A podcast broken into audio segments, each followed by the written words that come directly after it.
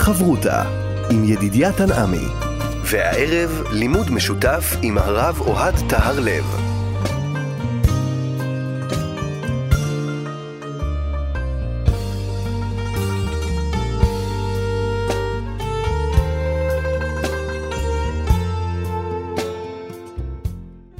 שלום, כאן מורשת חברותה לימוד משותף עם רבנים ואנשי חינוך בנושא תנ"ך, הלכה ואמונה. היום אנחנו לומדים אגדה יחד עם הרב אוהד תערב, ראש מדרשת אות לידנבאום, וכאן ליד המיקרופון, ידידיה תנעמי. שלום לך, כבוד הרב. שלום לך, ידידיה, ולמאזינים. אנחנו רוצים ללמוד על המנהיגות המיוחדת של משה רבנו, והבאת אגדה שמספרת על הילדות של משה.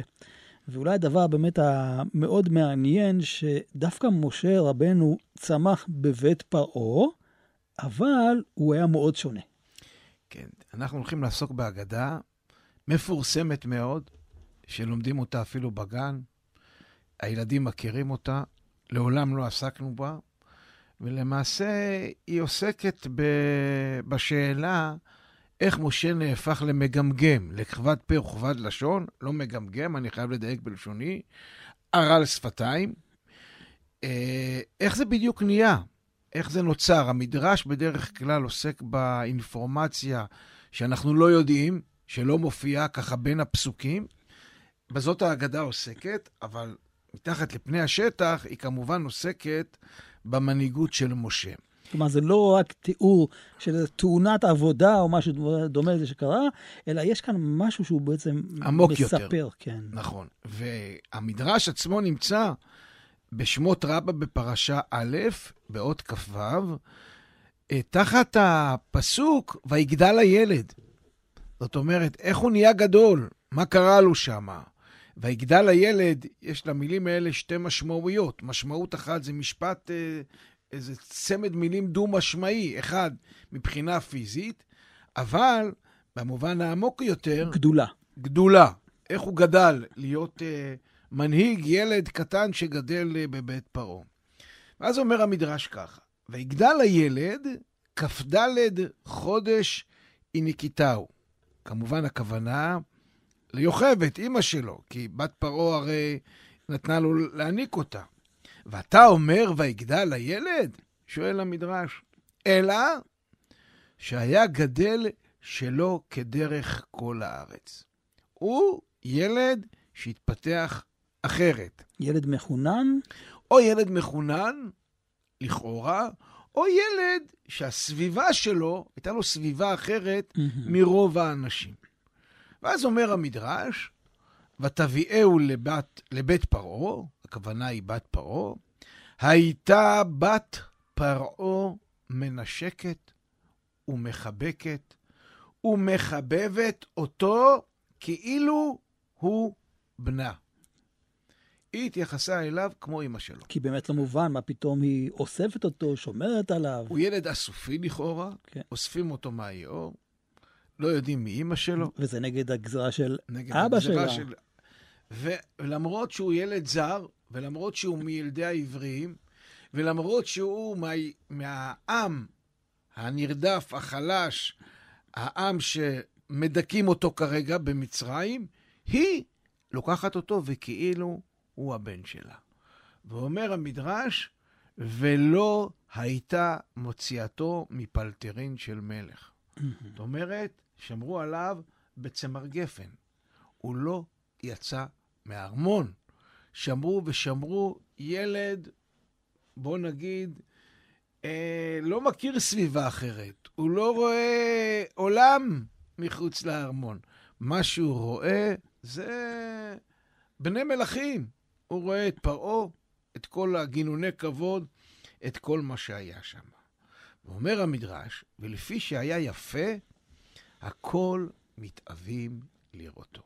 מתוק, יפה, כולם עושים לו מוצ'ילה פוצ'ילה, כולם רוצים לנשק אותו, כולם מחבקים אותו, וכולם רוצים לראות, ליהנות מהיופי שלו.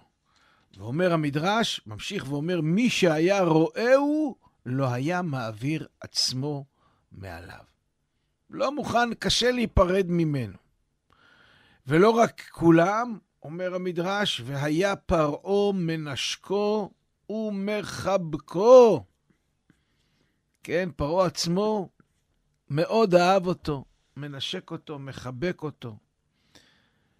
וכשהוא לוקח אותו והוא מחבק אותו, והוא נוטל כתרו של פרעה ומשימו על ראשו. כמו כל ילד שרואה פתאום משקפיים, רואה משהו מיוחד שמושך אותו, מבקש לקחת ולגעת ולשים עליו, לחכות. ומשה מזהה את הכתר אה, של פרעה ומבקש לקחת אותו ולשים אותו על ראשו. כמו ילד. אני מאמין שכמעט כל ילד היה עושה את זה. כמו שעתיד לעשות לו כשהיה גדול. ככה הוא ראה את זה. ואומר המדרש, אם תרצה זה סוגריים או לא סוגריים, וכן הקדוש ברוך הוא אמר לחירם, והוציא אש מתוכך הוא. וכן בת פרעה מגדלת מי שעתיד להיפרע מאביה. זאת אומרת, מי, את מי מגדלים בבית? מי מנסה לקחת את הכתר על הראש? דווקא מי שאמור להיפרע מאביה, להילחם איתו. ואף מלך המשיח, שעתיד להיפרע מאדום, יושב עמהם במדינה, שנאמר, שם יראה עגל ושם ירבץ. זאת אומרת, המדרש מניח שהמתמודד, האויב, המנהיג המתחרה, תמיד הבית. גדל אצלך בתוך הבית. מעין חוק מרפי. וממשיך המדרש, אם נרצה, נסגור סוגריים, והיו שם יושבים חרטומי מצרים. חרטומי מצרים היו המכשפים, אלה שידעו לעשות להטוטים, אלה שזרקו את המטה שנהפך לנחש, ואמרו, מתייראים אנו מזה שנוטל כתרך ונותנו על ראשו. הופה, יש פה משהו מפחיד. הוא לא סתם, כמו כל ילד, לוקח את הכתר ושם על ראשו, הוא מסוכן. שלא יהיה זה אותו שאנו אומרים שעתיד ליטול מלכות ממך. זאת אומרת, הם ראו בכוכבים, או הבינו בלהטותיהם, שיהיה מישהו שיצא מהבית הזה, שהוא עתיד אה, להוריד את פרעה מהמלכות שלו. ולכן הם חששו שהתינוק הזה הוא זה שעתיד לגדול ולעשות את זה, והם רואים פה ילד מחונן, מוצלח, והם חוששים. ואומרים לפרעה, תשמע, אנחנו מפחדים. שהצוציק הזה, הוא זה הבן אדם. כי כל הזמן הוא נוג... פונה לכתר, לוקח אותו ושם אותו על ראשו. זה לא משחק ילדים. כנראה לא משחק ילדים. האמת שהם צדקו, אבל זה היה בשלב שהוא היה קטן וצעיר. מהם אומרים להורגו, מהם אומרים לשורפו. זאת אומרת, חלק אומרים, חבר'ה, בואו נהרוג אותו, וחלק אומרים לשורפו. זאת אומרת, היה שם ויכוח, זה שהוא כנראה הבחור, זה אין ספק. רק השאלה איך כדאי... מה המוות? מה המוות. והיה יתרו יושב ביניהם. כן, יתרו היה, אנחנו מכירים אותו ממקורות נוספים, הוא היה יועץ פרעה, למשל, ישב עם איוב, הגמרא אומרת mm-hmm. במסכת בבא בתרא, והוא אדם כנראה קצת יותר שפוי, והוא כהן לאל עליון, ואומר להם, הנער הזה אין בו דעת. קטן מה, מדי. מה אתם רוצים ממנו? הילד הזה, מה, מה, מה הוא מבין? מה הוא יודע? והם כנראה אומרים לו כן ולא, ואז הוא אומר להם, אלא בחנו אותו. בואו נעשה לו מבחן. זה ילד, איזה דעת יש לו? הוא לא מבין כלום מהחיים שלו. מה פתאום שהוא ירצה לקחת את המלכות? בואו נבחן אותו, אתם לוחצים עליי? בואו נבחן אותו. והביאו לפניו בקערה זהב וגחלת.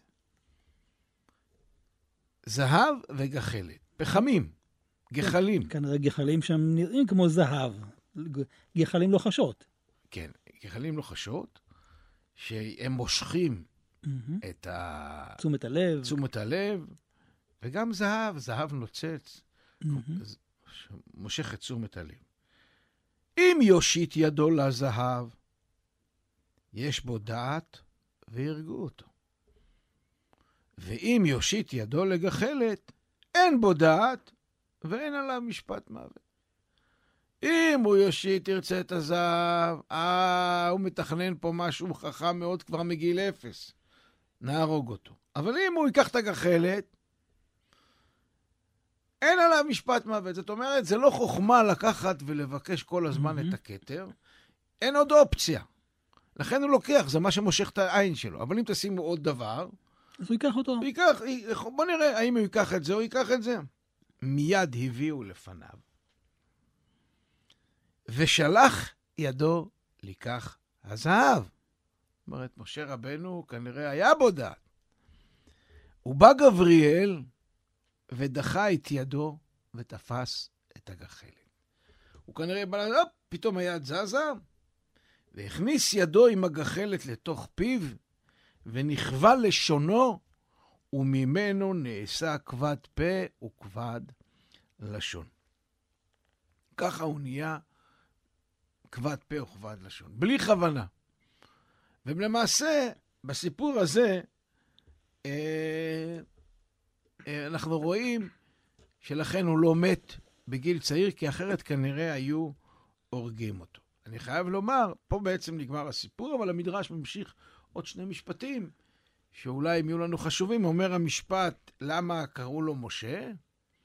מכאן אתה למד שכרן של גומלי חסדים, אף על פי שהרבה שמות היו לו למשה, לא נקבע לו שם בכל התורה, אלא כמו שקראו בתיה בת פרעה, ואף הקדוש ברוך הוא לא קראו בשם אחר. זאת אומרת, השם שהוא קרוי כמו שבת פרעה קוראת לו, ותראה כמה חסדים אה, אה, בת פרעה עשתה איתו, שהיא גידלה אותו ודאגה לו, והשם שהיא נתנה נשאר לא שם אחר שכנראה ההורים נתנו, שאנחנו למעשה לא יודעים, והגמילות חסד הזאת היא מאוד חשובה לנו פה ברקע כנראה, להבין שלמרות שהיה רצון להרוג אותו, הנה תראה בסופו של דבר עשו איתו את החסדים. זה הסיפור שלנו. ואנחנו, יש לנו על הסיפור הזה כמה וכמה שאלות. שאלה ראשונה, למה המדרש מספר לנו שמשה רבנו גדל לא ככל הילדים? מה, מנהיג משה לא יכול לגדול כמו כולם? למה כל כך חשוב לנו לדעת שבת פרעה אהבה אותו כאילו הוא בנה? וגם אה, פרעה עצמו היה מחבב אותו. וגם פרעה עצמו, בוודאי. נכון. מדוע לא הוציאו אותו מהארמון? למה? למה הוא כל הזמן היה בתוך אה, אה, הארמון ושמרו עליו שהוא לא יצא החוצה? למה חשוב לנו מאוד לדעת שמשה רבנו היה נער מאוד יפה? מה, למה היופי פה הוא, הוא, הוא חשוב? מה המשמעות שמשה רבנו היה נוטל את כתרו של פרעה, הוא מניח על ראשו, לוקח, שם על הראש. למה דווקא במדרש הזה יתרו נותן את העצה לפרעה? הרי יש פה ודאי משהו סמלי, כי הרי יתרו היה חותנו של משה לעתיד לבוא. מה עם אה, בת פרעה? היא לא הייתה שותפה בכלל למידע הזה? או, והנה יתרו פה שחקן די חשוב בסיפור. מה המשמעות הסמלית של זהב מול הפחמים? למה מי שנוטל זהב יש בו דעה, ומי שנוטל פחמים אין בו דעה? אתה בעצמך אמרת שהפחמים האלה, זה כנראה היו לוחשות, זה גם uh, מושך, מעניין מאוד. ההפך, אנשים נמשכים לאש הרבה יותר מזהב. אבל מה שמאוד קשה זה המבחן הזה של הדעה. וכי לא ראו אנשים מסביב שמשה הוא ילד חכם? הרי הוא מושך אש כל הזמן. כולם מחבקים אותו. רק המבחן של הזהב מול הפחמים יראה, ייראה... הוא יקבע. האם הוא יקבע שיש בו דעה או אין בו דעה? עכשיו, למה אם הוא ייטול את הזהב הוא יתחייב מיתה? מה, זה כבר אומר להם שהוא היורש, שהוא ירצה... זה, זה, יש פה משהו הזוי לחלוטין. למה דווקא המלאך גבריאל מגיע? מה מייחד את גבריאל שהוא מגיע בדקה ה-90, ואופס, מזיז את ידו לפחמים? למה, מה המשמעות שהמדרש מספר לי איך משה נהיה כבד פה וכבד לשון? זאת אומרת, למה זה מעניין אותי? למה הוא בכלל היה צריך להיות כבד פה וכבד או. לשון? מה, מה זה קשור? אם הוא בוחר בגחלים, אז אין לו דעה. כן, קודם כל יכול להיות שמשה רבנו נולד מגמגם, נולד כבד פה וכבד לשון. מי אמר שהכבד פה וכבד לשון נולד, תוצאה. נוצר כן. ממשהו? יכול להיות שהוא באמת נולד עם זה. כמובן, מה המסר שהסיפור רוצה לספר לנו בכלל, וכמובן בימינו אנו. חברותה עם ידידיה תנעמי. חבותה כאן אה, במורשת, חבותה יחד עם הרב אוהד תהרלב, אנחנו עם הסיפור של הגדילה של משה רבנו, ואני חושב שבאמת אפשר לתמצת ככה את כל השאלות לשאלה כמעט האחרונה. מה הסיפור הזה שהוא הפך להיות כבד פה וכבד לשון? הרי גם משה בעצמו מנסה להשתמט מהשליחות שלו, אה, ללכת אה, ולגאול את עם ישראל, בגלל שיש לו את התכונה הזאת. כנראה שהתכונה הזאת היא, היא לא סתם, זה לא, כמו שאמרנו, זה תאונת עבודה.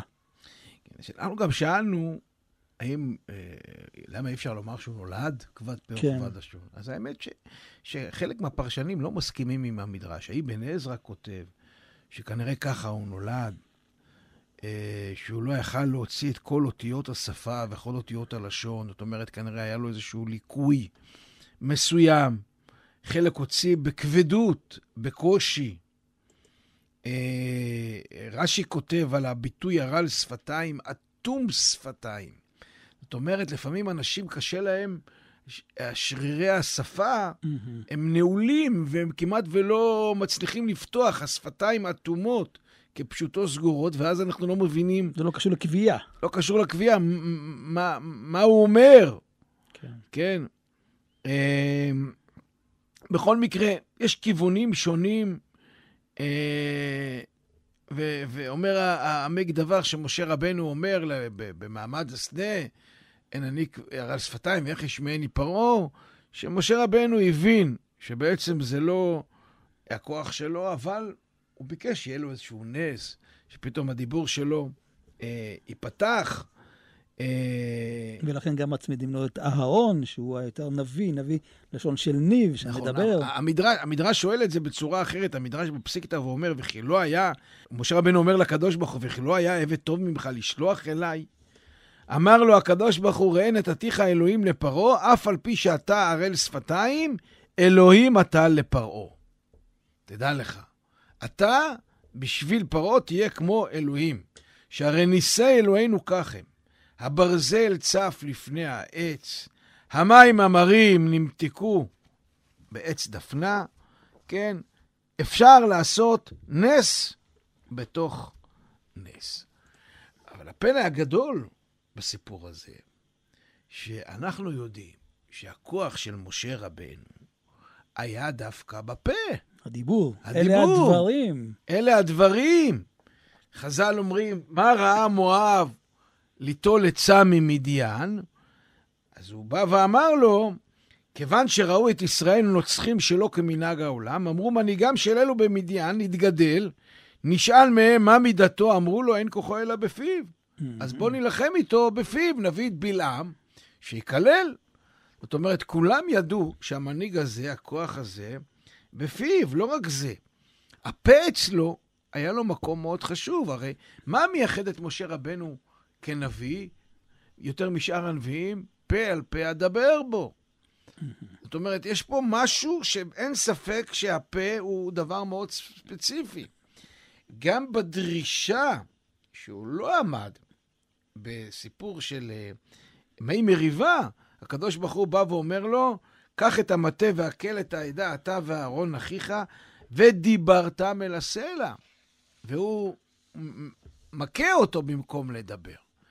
כמובן, השאלה הגדולה בסיפור שלנו זה משה רבנו. נותן, כמו שאמרת, איש דברים, הוא נותן איומים. אה, כולם יושבים ומקשיבים לו. אז, אז, אז לא ראוי שמנהיג כזה אה, יגמגם. אז, אז מה קורה פה? משהו פה לא מתקבל על הדעת, בגדול. או שקרה משהו שהקדוש ברוך הוא ריפא אותו, מי שם פה לאדם. יכול להיות, אבל אנחנו, דווקא ההגדה מחזקת את השאלה, זאת אומרת, למה... מלכתחילה, מלכתחילה, אם הוא באמת לפי ההגדה הוא לא נולד ככה, אז, אז למה הקדוש ברוך הוא מוביל אותו... למציאות כזאת. ש, שהוא הוא, הוא יגמגם. כלומר, זה לא רק העניין של להציל אותו מידי היועצים הללו, כי אפשר להציל אותו גם בצורה אחרת. תראה, לא רק זה, בואו נסתכל מה משה, איזה מין מנהיג הוא היה, מה הוא היה. הוא לא היה גיבור גדול, לא איש מלחמה. הוא לא היה איש מלחמה. כן.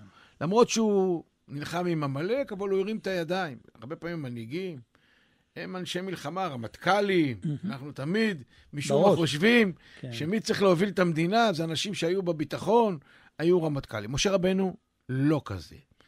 מבין בפוליטיקה, איש מדיני, לא. למה? כי כשהוא צריך לבוא לפרעה, הוא לוקח איתו את אהרון. אהרון הוא הפוליטיקאי שנשלח, mm-hmm. המדינאי.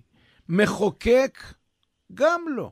הרי הוא לא היה איזשהו מחוקק, איזה משפטן מדהים, הרי שנתן, הוא... לא רק זה, גם הוא לא הבין בסדר משפט, דיבר לכולם, אסף את כולם, בא אליו ויתרו, אומר לו, תשמע, אתה עוד מעט תיבול. כן. אתה, הוא גם לא מנהל מי יודע מה כזה גדול, הוא... והוא מקבל את העצה שלו. כן, הוא יותר כלי שמקבל ומעביר אל העם. אז, אז למה, אז מאיפה בא הסיפור הזה של ה... של ה... אה, אה, לתת לו דווקא את התכונה של... אה, איזה מין מנהיג הוא היה, של הגמגום? למה, למה הוא היה צריך לגמגם? אז תראה, אפשר לומר בצורה פשוטה שדווקא הגמגום זה יתרון גדול. ואני רוצה להסביר פה משהו מאוד מאוד עמוק שקיים. כשלבן אדם יש מגבלה, הרבה פעמים המגבלה הזאת מוציאה ממנו איכויות mm. אחרות שלא היו בו.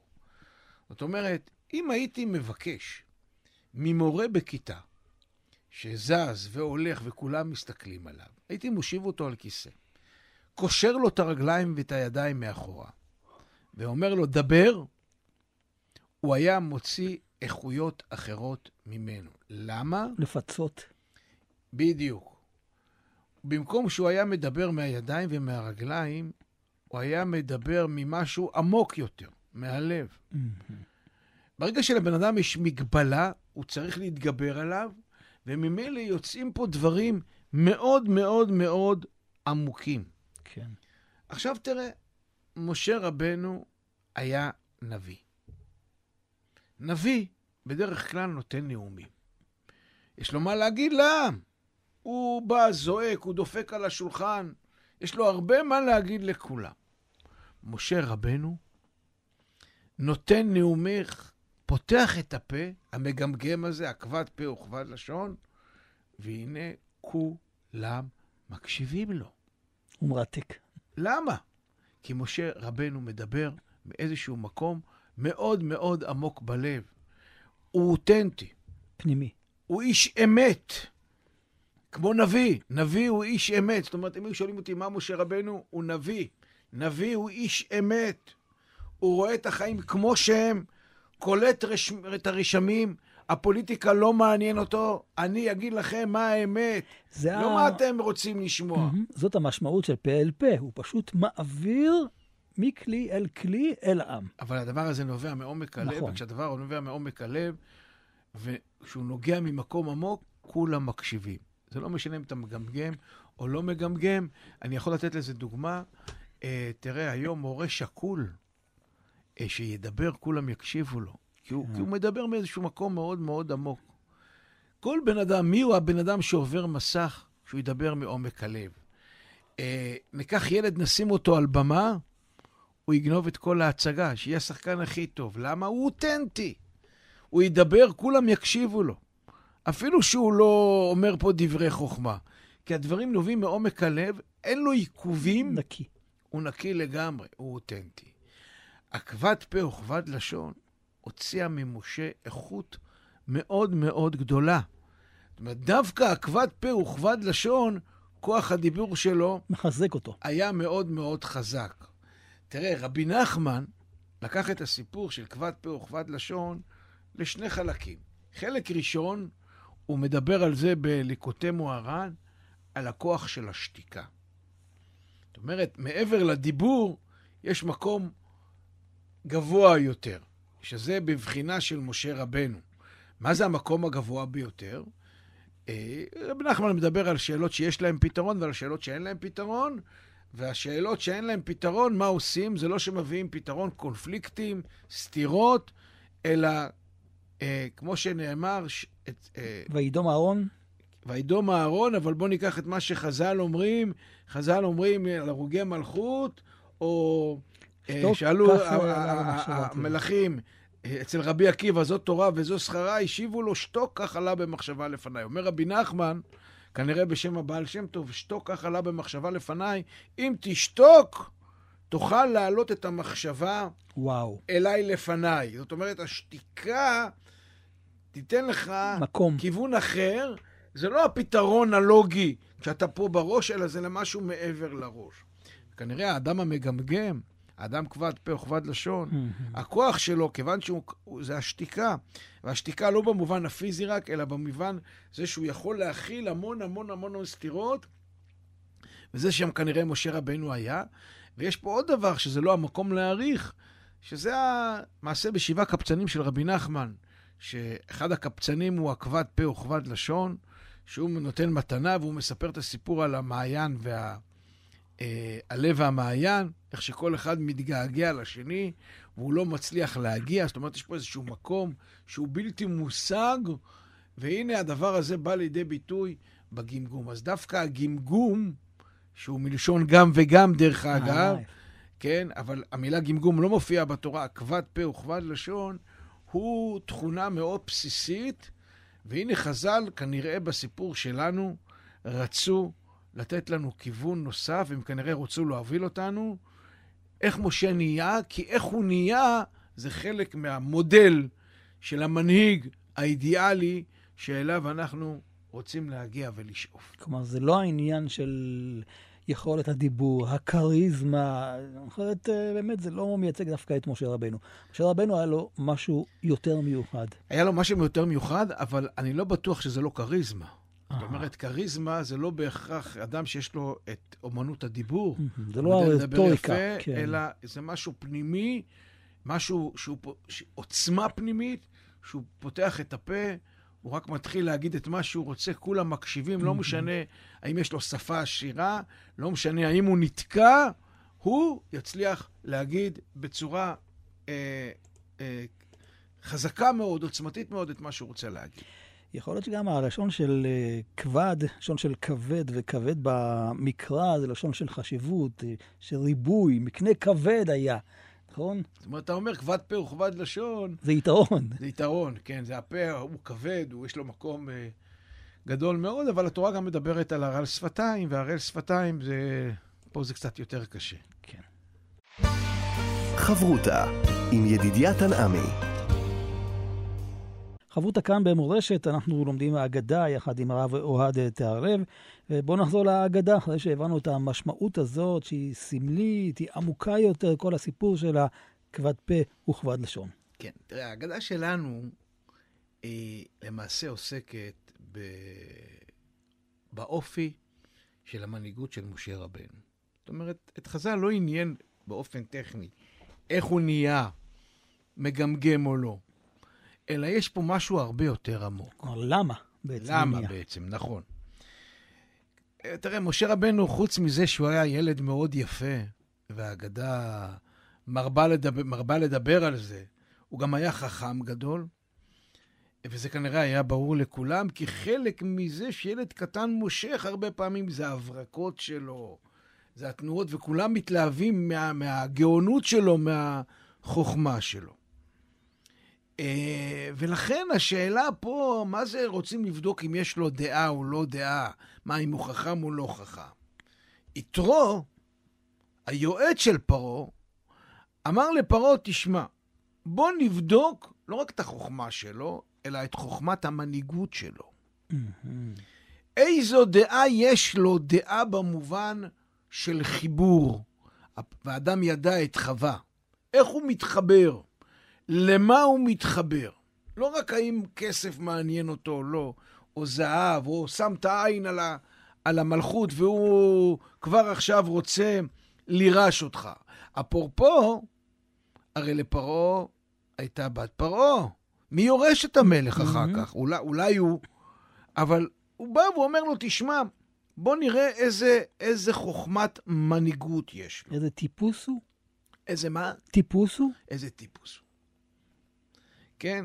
זאת אומרת, האם הוא מנהיג, יש לו חוכמת מנהיגות כמו פרעה, או מנהיגות אחרת? האם הוא מנהיג כמו פרעה, שהכתר, הכבוד, הכוח, השלטון, הזהב, החומריות, העושר והכבוד מדברים אליו, או שהוא מנהיג פשוט של אנשים פשוטים, שכל היום עושים פחמים, וקירות ביתם שחורים כפחמים, כמו רבי יהושע, האגדה המפורסמת עם רבי יהושע ורבן גמליאל, שפתאום הוא גילה שהוא, זה מה שהוא עושה כל היום, והוא עני ודל. איזה מין מנהיג הוא? מנהיג אריסטוקרטי שכל היום נמצא בבתי מלוכה ונהנה ממשתאות וכל מיני דברים כאלה, או מנהיג שחי עם העם הפשוט. והחרטומים בעצם תפסו אותו כמנהיג כמו פרעה, כי הם הסתכלו על הכתר. הם פחדו. זאת אומרת, משה גדל בבית פרעה, התחנך בבית מלוכה, שזה דרך אגב כנראה היה חשוב בשביל היכולת שלו להנהיג את עם ישראל. להנהיג את עם ישראל. גדל בבית שכל מה שיש בבית הזה עושר ופאר.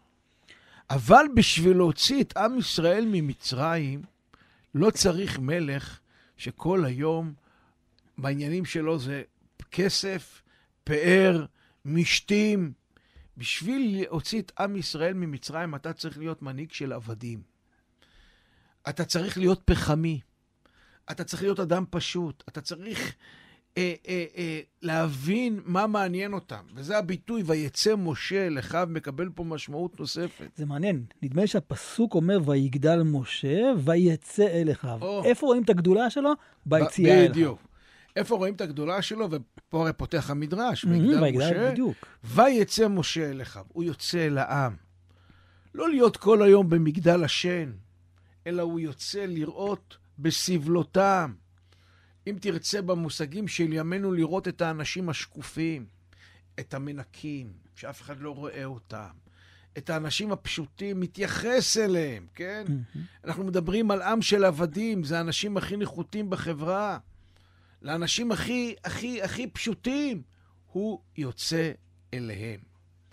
עכשיו תראה, אז, אז הסיפור של הפחם והזהב זה שתי, אם תרצה, סמלים לחוכמת מנהיגות. אילו משה היה כמו פרעה, הוא היה מאיים עליו שחס וחלילה, מבחינת החרטומים, mm-hmm. הנה, הופ, יש לנו מישהו שהוא יבוא להתמודד איתו. אבל עכשיו, הוא היה מנהיג של... הייתה לו חוכמת מנהיגות שפרעה לא הכיר. פרעה לא הכיר מנהיגות כזאת. אם תרצה, זה נביא. כי מה נביא עושה כל היום? הוא מטיף על צדק, על שוויון, על, על רגישות לחלש. כל הספרי נביאים, ליתום, לאלמנה. זה משה רבנו, הוא רואה את החלש. אחד שרואה, אם תרצה, את הרועים שבאים ומגרשים את בנות יתרו. שאלנו מה הקשר של יתרו לסיפור. בואו, אני רוצה להסביר ל, ל, למאזיננו, ללומדים איתנו, את המדרש המפורסם, איך משה רבנו נבחר להיות מנהיג, עוד מדרש שעוסק במנהיגות של משה רבנו. והמדרש מספר איך משה רבנו הגיע לסנה? המדרש מספר שברח לו גדי, והוא הלך לחפש אותו, גדי מה... מהעדר. והוא רץ אחריו, והוא ראה אותו שהוא הולך לשתות מים. ואז אה, הוא הרים אותו, ואז הוא ראה את הסנה. ומפה חז"ל לומדים שעם ישראל, יש פה מנהיג mm-hmm. של רח, רחמן. דאגה, כן. עכשיו, המדרש הזה הוא מדרש קשה. למה? כי איזה מין דבר זה? תראה, כשאתה מסתכל על המדרש, אתה אומר, וואו, משה רבנו רצת אחרי הגדי. איזה מין דבר זה? אתה עוזב את כל העדר ורץ אחרי הגדי? זה בדיוק הפוך. אתה מנהיג, אתה צריך לשמור על כולם לבד ב... מה אתה עושה? אלא מה? המדרש מלמד אותנו פה משהו מאוד עמוק. משה רבנו הבין, הוא הבין מה זה קבוצה, הוא הבין מה זה עם. הוא אמר, אם מישהו ברח לי פה... יש בעיה. יש פה בעיה. ואם אני אבין מה, למה הוא ברח, אני אמצא את הפתרון של הכל. זאת אומרת, זה שהגדי ברח וחיפש מים, זה הבעיה, זה הסיפטום של כל העדר. לכן הוא עזב אותו ורץ אחרי הפרט. אבל עוד פעם, הוא רואה את הגדי, את המסכן, את האדם, וככה הוא נבחר. היכולת שלו לראות תמיד את השונה, תמיד את האחר, תמיד את ה... אם תרצה את הפחמי, תמיד את אלה שלפעמים, כמו, כמו גחל, כמו פחם, קווים ולא קווים, שאלה שיש להם שחור בעיניים. עכשיו תראה, מי, מי, מי מציע את זה? יתרו. יתרו איש דת. יתרו אומר, בוא נעשה לו מבחן מנהיגות. הוא זה שמבחין את זה, כי, כי יתרו במובנים מסוים, מסוימים הוא גם אה, מנהיג מעין זה שהוא מתפעל, שבנותיו אומרים לו שהיה פה איזשהו רועה שגירש את הרועים. ולכן הכבדות פה וכבדות לשון היא תכונה מנצחת. כי גם מעבר לזה שאתה מוציא מעצמך יכולות, בגלל המגבלה, mm-hmm. מי? זה אדם פשוט. זה אדם שראוי.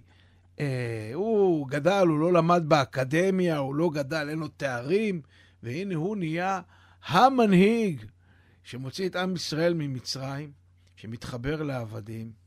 אחד כזה שאפילו כאילו לא יודע לדבר, ומצד שני, גם זה שמביא את התורה, והוא זה שמתחבר לקדוש ברוך הוא. זאת אומרת, הסיפור של הזהב זה, זה, והפחם זה סיפור של גילוי מנהיגות. גבריאל פה משחק. גבריאל תמיד מגיע ומציל אותנו ברגע האחרון. Mm-hmm. שאלנו למה גבריאל עושה את זה, אז גבריאל אה, למעשה תמיד מתגבר. זאת אומרת, הנטייה וואו. הפשוטה של האדם באמת אה, ללכת אחרי הפאר. ככה ראוי למלך. מלך צריך שיהיה לו עבדים, שירוצו לפניו.